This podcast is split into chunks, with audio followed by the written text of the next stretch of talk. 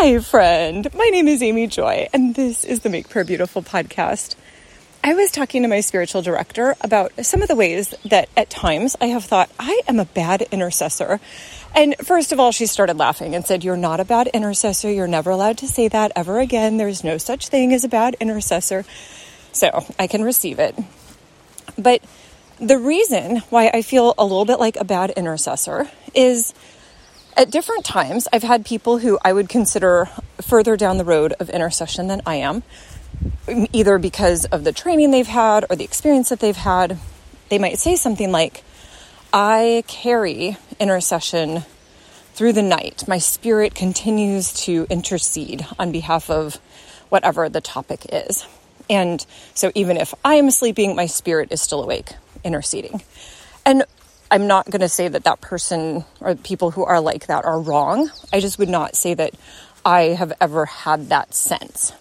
Then I know Bob will sometimes get up in the night and pray, and that's very beautiful. But I know for me, if I get up in the night, it's usually because I'm like, I'm just bursting with a new idea. I need to go write for a while. So if it's 3 a.m., I'll get up and I'll go and write. And then by, let's say, 4.30 or 5, I'm like, and now I'm actually really tired. And then I go back to sleep. And sometimes this happens for months, and sometimes it will happen for a single day. And every once in a while, the Lord gets me up and is like, okay, let's go have a little conversation. And so we'll get up and have a little conversation in the middle of the night. But that's really more about him and me. That's not me interceding on behalf of the war in the Ukraine or something. You know, I'm just uh, not I've never yet had an experience like that. And I, I honestly don't think it's because I'm just oblivious. I have a pretty good sense of when I'm supposed to go and pray, which I was so blessed by this earlier this week because I have kind of wondered that. Like, what if I just think I want to go and write and the Lord is like, oh, drat, here we are again. I really needed somebody else to pray for the war in the Ukraine, and here's Amy off writing. No, I don't think that that's the case. I think I actually just genuinely am supposed to write. And so I mentioned this though, because I was kind of like, I think this makes me a bad intercessor. Like, here's Amy just always writing when all the other good intercessors are praying. And uh, my spiritual director was like, but you do know that writing can be a form of prayer, right? And I was like, why, no, I had not actually considered that, but thank you. That's helpful to know. And so I think there's an element of saying the Lord actually does give each of us unique gifts.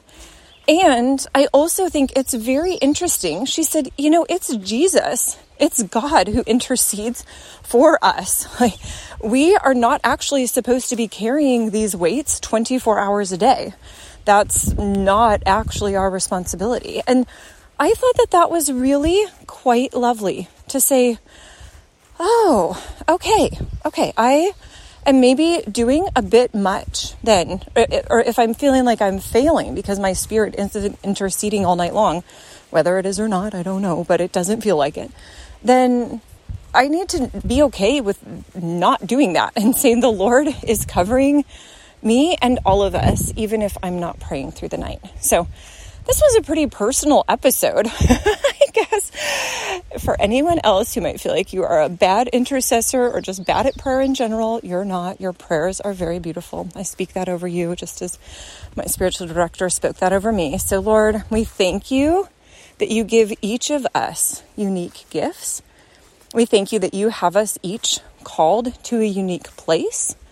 And so, Jesus, we ask that you would bring us to you, that we would be attentive to your voice. Thank you, Jesus. Amen.